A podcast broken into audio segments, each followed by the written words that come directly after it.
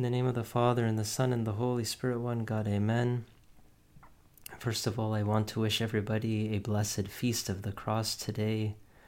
May the sign of the cross, may the holy cross of our Savior protect us in our lives. By God's grace, we're going to be starting a new series on the Psalms and praying with the Psalms. Today will serve as kind of an introduction, and then after that, we'll contemplate one psalm at a time, especially the psalms that we find in the Agpeya and the Book of Hours, so that we can incorporate the psalms into our prayer. First, I want to start by saying that as Orthodox Christians, our relationship with God and our experience of Him is built on prayer. Prayer is an encounter with the living God. There's a great difference between Christianity and other religions that focus on meditation with an impersonal super being, or meditation upon a concept or a mantra. In Christianity, we feel the presence of a living and personal God. God has revealed himself to us in the incarnate Word, our Lord Jesus Christ. And in prayer, God participates in everything that takes place in our life. So prayer should not be a side activity or something that happens in the background, but rather it should be the con- main content of our life because our life is in Christ and our goal is to be united with Him. And so prayer is this dialogue and this relationship that we have with our Lord. Of course, the liturgy stands at the heart of our prayer, and our communal worship in the liturgy can never be separated from our personal worship. In other words, our personal prayers flow into the liturgy, and the liturgy flows into our private prayer. These prayers flow into each other and remind us that even when we stand and pray privately in our homes, we are not alone and in isolation, but rather we are members of the one body in Christ. So when we, as members of the church, are praying in our private room, for example, when we pray the Lord's Prayer, we don't say, My Father who art in heaven, or Give me this day my daily bread, or Forgive me my trespasses, or Lead me not into temptation, but rather we say, Our and we and us. The liturgy leads us into the very presence of our Lord Jesus Christ. And the prayers of the Divine Liturgy and our personal prayers prepare us for this meeting with our Lord. Sin creates a barrier between us and God. So sometimes when we're standing to pray, whether in liturgy or in our homes, we might feel like our, our encounter with God is superficial. And this is often as a result of our sins. We can even experience this superficiality, perhaps even in our daily conversations with, with other people around us. So, for example, if I am talking with a coworker with whom I have very little in common, I probably won't be able to engage in much more than superficial chit chat, maybe just asking about their well being or talking about the weather or some current events, but that's about it. In other words, when I find myself on a different wavelength than the other person, or I have I can't find any common ground with the other person, then I, it's very difficult to engage in any deeper conversation. So, the common ground between us and God is to have a share in His holiness.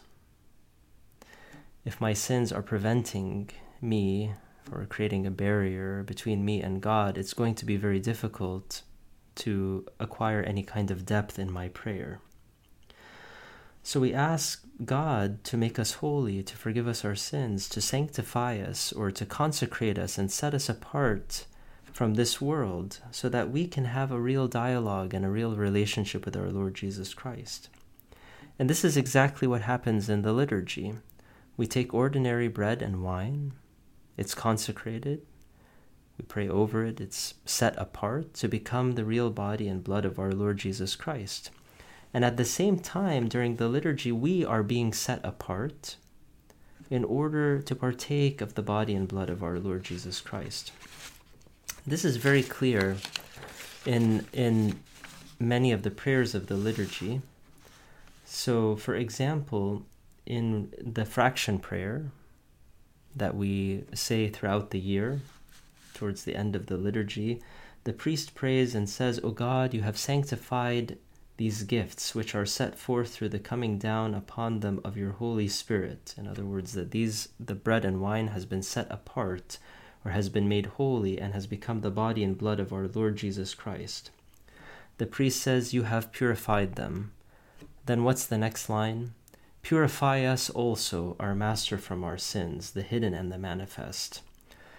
And throughout the liturgy, we're constantly praying, Lord, have mercy, O Lord, grant us the forgiveness of our sins, in order to remove this barrier of sin, in order to enter into this relationship and to be united with our Lord Jesus Christ.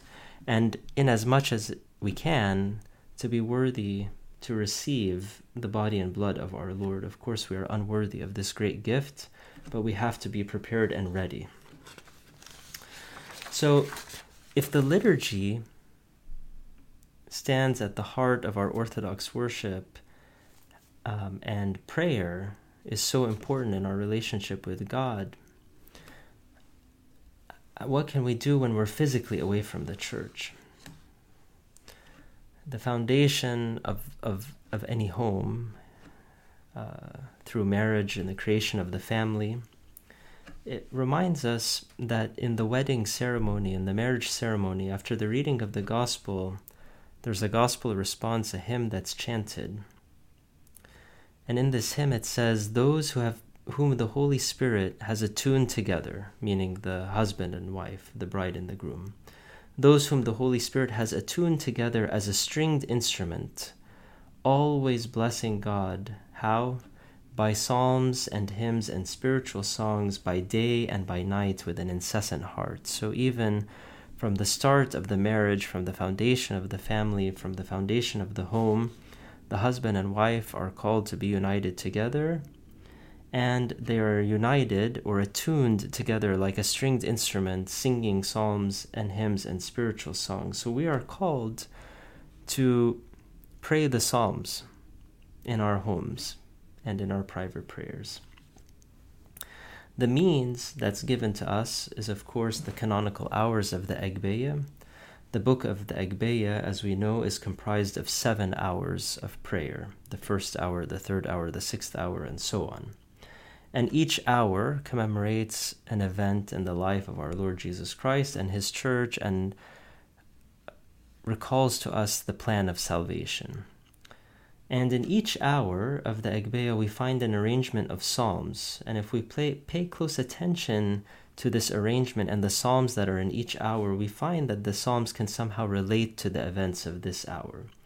So, for example, in the first hour of the Agbeya, which we in which we commemorate the resurrection of our Lord Jesus Christ, in Psalm three we we read, "I laid down and slept, and then what? I arose." So this is kind of a resurrection. And also in Psalm 15, in the first hour, we say, and we pray, You shall not leave my soul in Hades, neither shall you suffer your Holy One, meaning Christ, to see corruption. And this is pointing to Christ's conquering of death by death, his descent into Hades, and then raising us up with him. Uh, another example in the third hour, in which we commemorate the descent of the Holy Spirit upon the church, upon the holy disciples and honored apostles in the third hour, we read in the famous psalm, the well known psalm, The Lord is my shepherd, or The Lord is he who shepherds me in Psalm 22, or in other numbering, Psalm 23. You have anointed my head with oil, and this anointing is a sign of the Holy Spirit. The Psalms are meant to be chanted, and the word psalm in Hebrew, which is very similar to the Arabic, is mizmor, which demonstrates a twanging of the fingers on a harp or a song to be sung on the harp. And if you look at the Psalms in the Bible, for example, like in the New King James Version of the Bible, you might see in some of the Psalms the word selah, which is S E L A H, which means to lift up or to raise. And so perhaps as these psalms were being chanted, the music or the voice rises at these indicated points, or maybe the people raise up their hands, lift up their hands or their head or their eyes as an act of worship. So we see the elements of worship and the elements of chanting or singing in the Psalms. Uh, I'll just mention also concerning the numbering of the Psalms. If you open up um, some of the commonly used Bibles, like the New King James Version of the Bible, you'll find that the numbering of the Psalms is a little bit different than what we have in the Septuagint, in the Greek translation of the Bible, which on which the Orthodox Study Bible, for example, is based or the numbering of the Psalms in the Agbeya. Um, and this basically has to do with the fact that uh, the Bible, like the New King James Version of the Bible, is based on the Hebrew canon or the Masoretic text, uh, whereas the Agbeya, for example, is based on the Septuagint, as I mentioned, is the Greek translation of the Bible. Um, and without going into a lot of details, uh, basically in the Masoretic text, in the Hebrew canon, Psalm 9 is split into both Psalm 9 and 10. So the numbering of the Psalms from 1 through 9 are similar, or 1 through 8 are exactly the same. But in the Hebrew canon, in the Masoretic text, Psalm 9 and 10, uh, sorry, Psalm 9 is split into 9 and 10, whereas this is only one psalm, Psalm 9, in the Septuagint. So, more or less throughout the rest of the numbering of the Psalms, you'll find that the um, the numbering of the Psalms in the New King James Version of the Bible, for example, is always one higher than what we find in the Agbeya or in the Septuagint. There's also a split and a recombination that happens in the Septuagint around Psalm 114 and 115, and then Psalm 116 in the Masoretic text and the New King James Version of the Bible, but these are reconciled.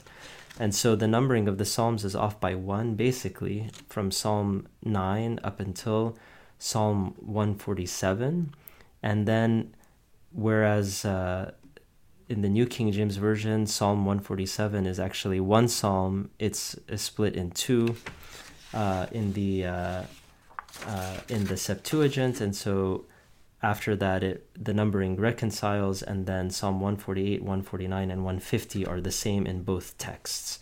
And the Septuagint also adds Psalm 151, which we pray on Bright Saturday, uh, I am small among my brothers. I'm the youngest in my father's house, which speaks about King David as a shepherd and then how he defeated Goliath. in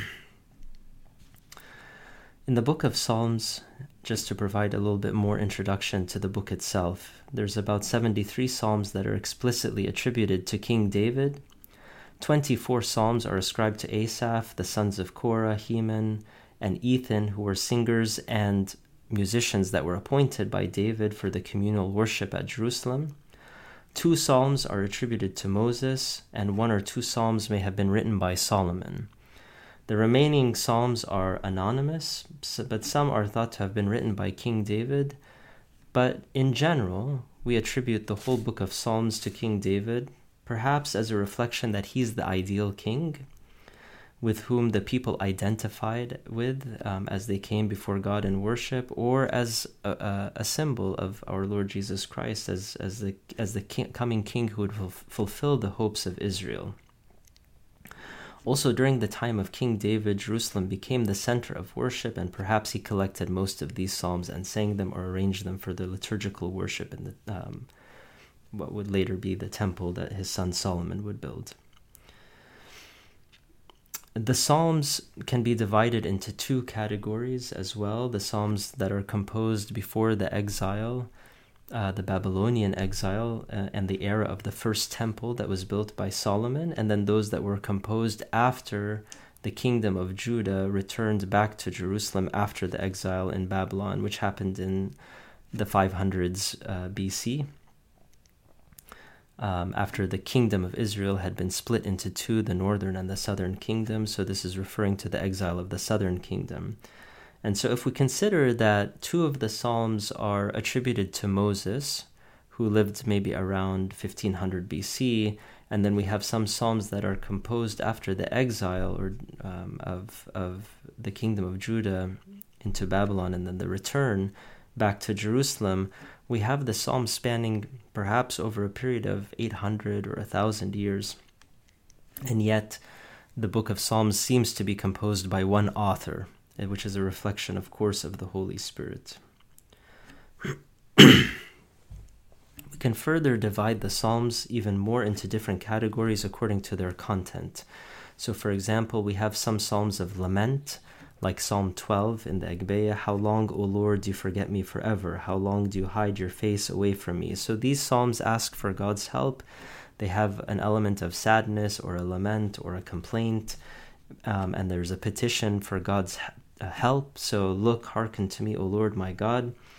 But it always ends, it doesn't continue complaining until the end of the psalm, but it always ends on a note of hope and trust. And so, in this, the case of this psalm, for example, but I have hoped in your mercy. My heart will rejoice in your salvation. I will praise the Lord who has done good to me, and I will sing to the name of the Lord Most High. We also have Psalms of Praise, which consist of a call to praise God and the reasons for praising Him. The shortest of these is Psalm 116 in the 11th hour of the Agbeya. Praise the Lord, all you nations. Let all the peoples praise Him, for His mercy has been established upon us, and the truth of the Lord endures forever. We also have Psalms that are almost considered historical in, in the sense that they catalog all of the deeds that God has done with his people. And one example is Psalm 135, which we chant in the midnight praise Oh, give thanks to the Lord for his good, for his mercy endures forever. And then it goes on to describe about how God took care of his people in the wilderness and how he helped them conquer their enemies and so on. So, this is kind of a reminder of the history of how God uh, dealt with his people and took care of them so that we also feel comforted that he will take care of us in our times of, of trouble as well. We have Psalms of repentance, of course, the most famous being Psalm 50, in which, which we say in the introduction of every hour of the Agbeya, Have mercy upon me, O God, according to your great mercy. We have wisdom Psalms, uh, for example, Psalm 1, which contrasts good and evil. Blessed is the man who has not walked in the counsel of the ungodly, and has not stood in the way of the sinners, and has not sat in the seat of the evil men, but his will is in the law of the Lord, and in his law he shall meditate day and night. And so on. And so it talks about the person who follows the way of truth, the person who follows good, and then the one who follows the way of the world or the way of evil. We have royal psalms dealing with the kingship of God. So, for example, in Psalm 44 of the Agbeya, in the third hour, it says, My heart has poured forth a good word. I will declare my works to the king. And there's also a famous verse there Hear, O daughter, see and incline your ear, forget your people and your father's house, because the king has desired your beauty, for indeed he is your Lord, and you shall worship him, which we often uses a prophecy regarding Saint Mary as well. Lastly, we also have messianic psalms or psalms that prophesy about the coming of the Messiah. So, for example, in the Septuagint and in the Egbe, in the ninth hour of the Egbe, we pray Psalm 109, which says, The Lord said to my Lord, sit at uh, sit on my right hand until I place your enemies under your feet. And this psalm even was referred to by our Lord Jesus Christ in his ministry. Uh, when he asked the scribes and the Pharisees about this psalm and how David could could say, "The Lord said to my Lord." This psalm also says, "From the womb before the morning star I have begotten you. The Lord has sworn and will shall not repent. You are the priest forever after the order of Melchizedek." So it's talking about the coming of our Lord and God and Savior Jesus Christ. This brings us to really the main characteristics, the main characteristic, I should say, of the Psalms.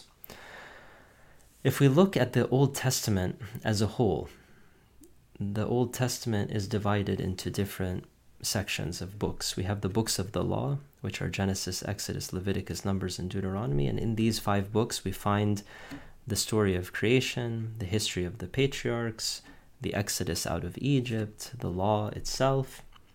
Then we find historical books. So we have the books of the law, followed by the books of history in the Old Testament, in which we have uh, Joshua, Judges, Ruth, First and Second Samuel, First and Second Kings, which describe the era of the judges, um, the kingdom of Israel, the division of the kingdom, the exile, the return from exile, the rebuilding of the temple, uh, and the rebuilding of the city of Jerusalem.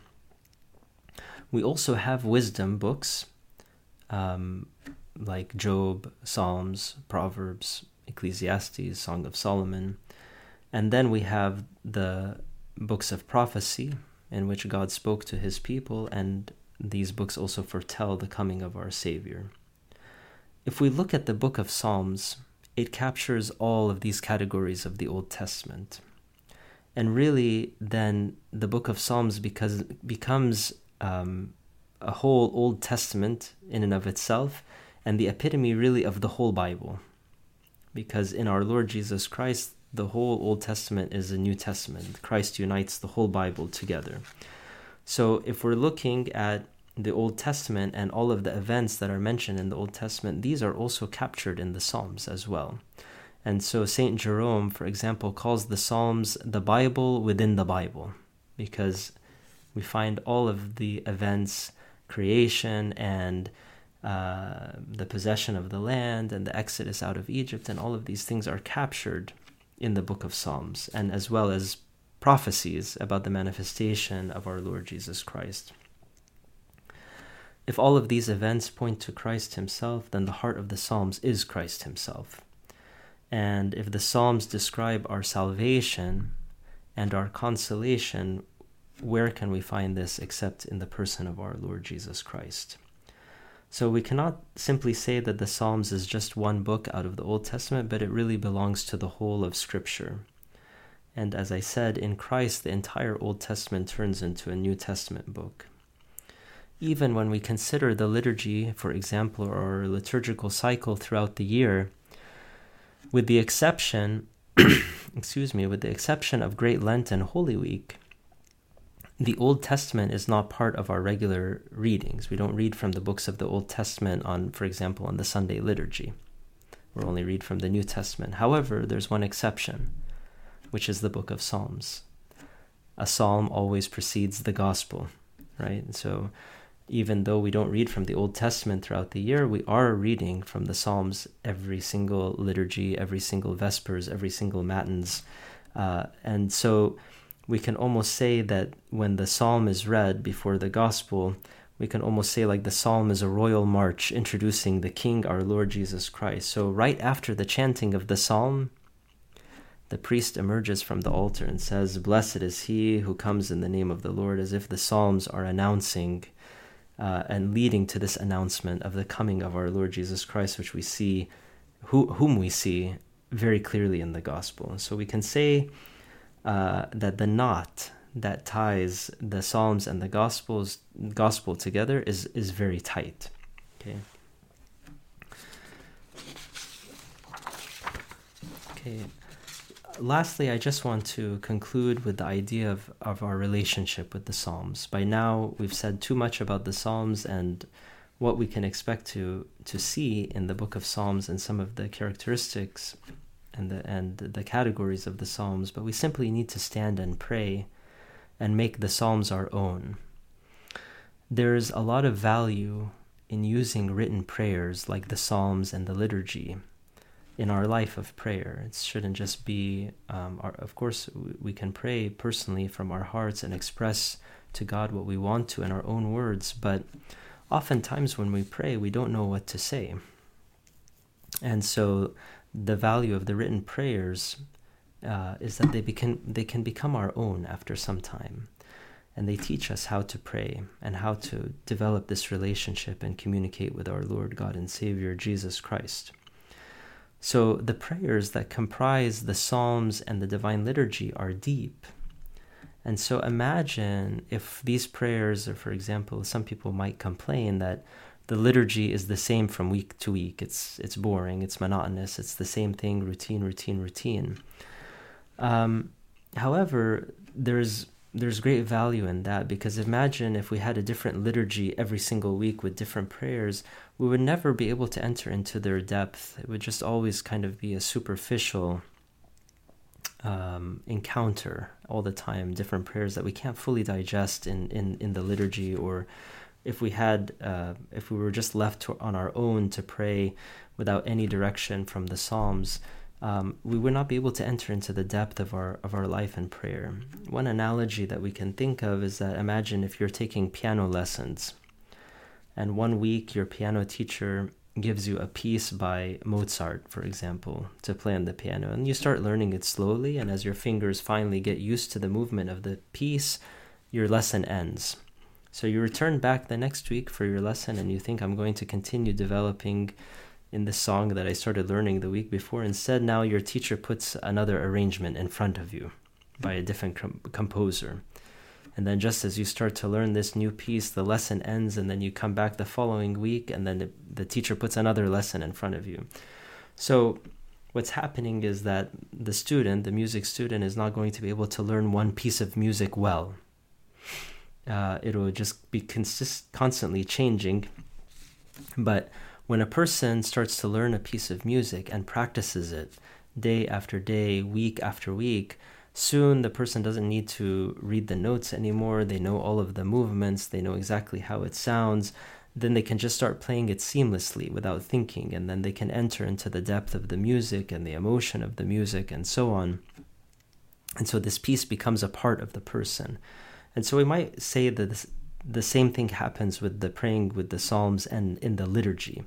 At first, the liturgy's prayers, the, the liturgical prayers or the, the psalms themselves are, are foreign to us.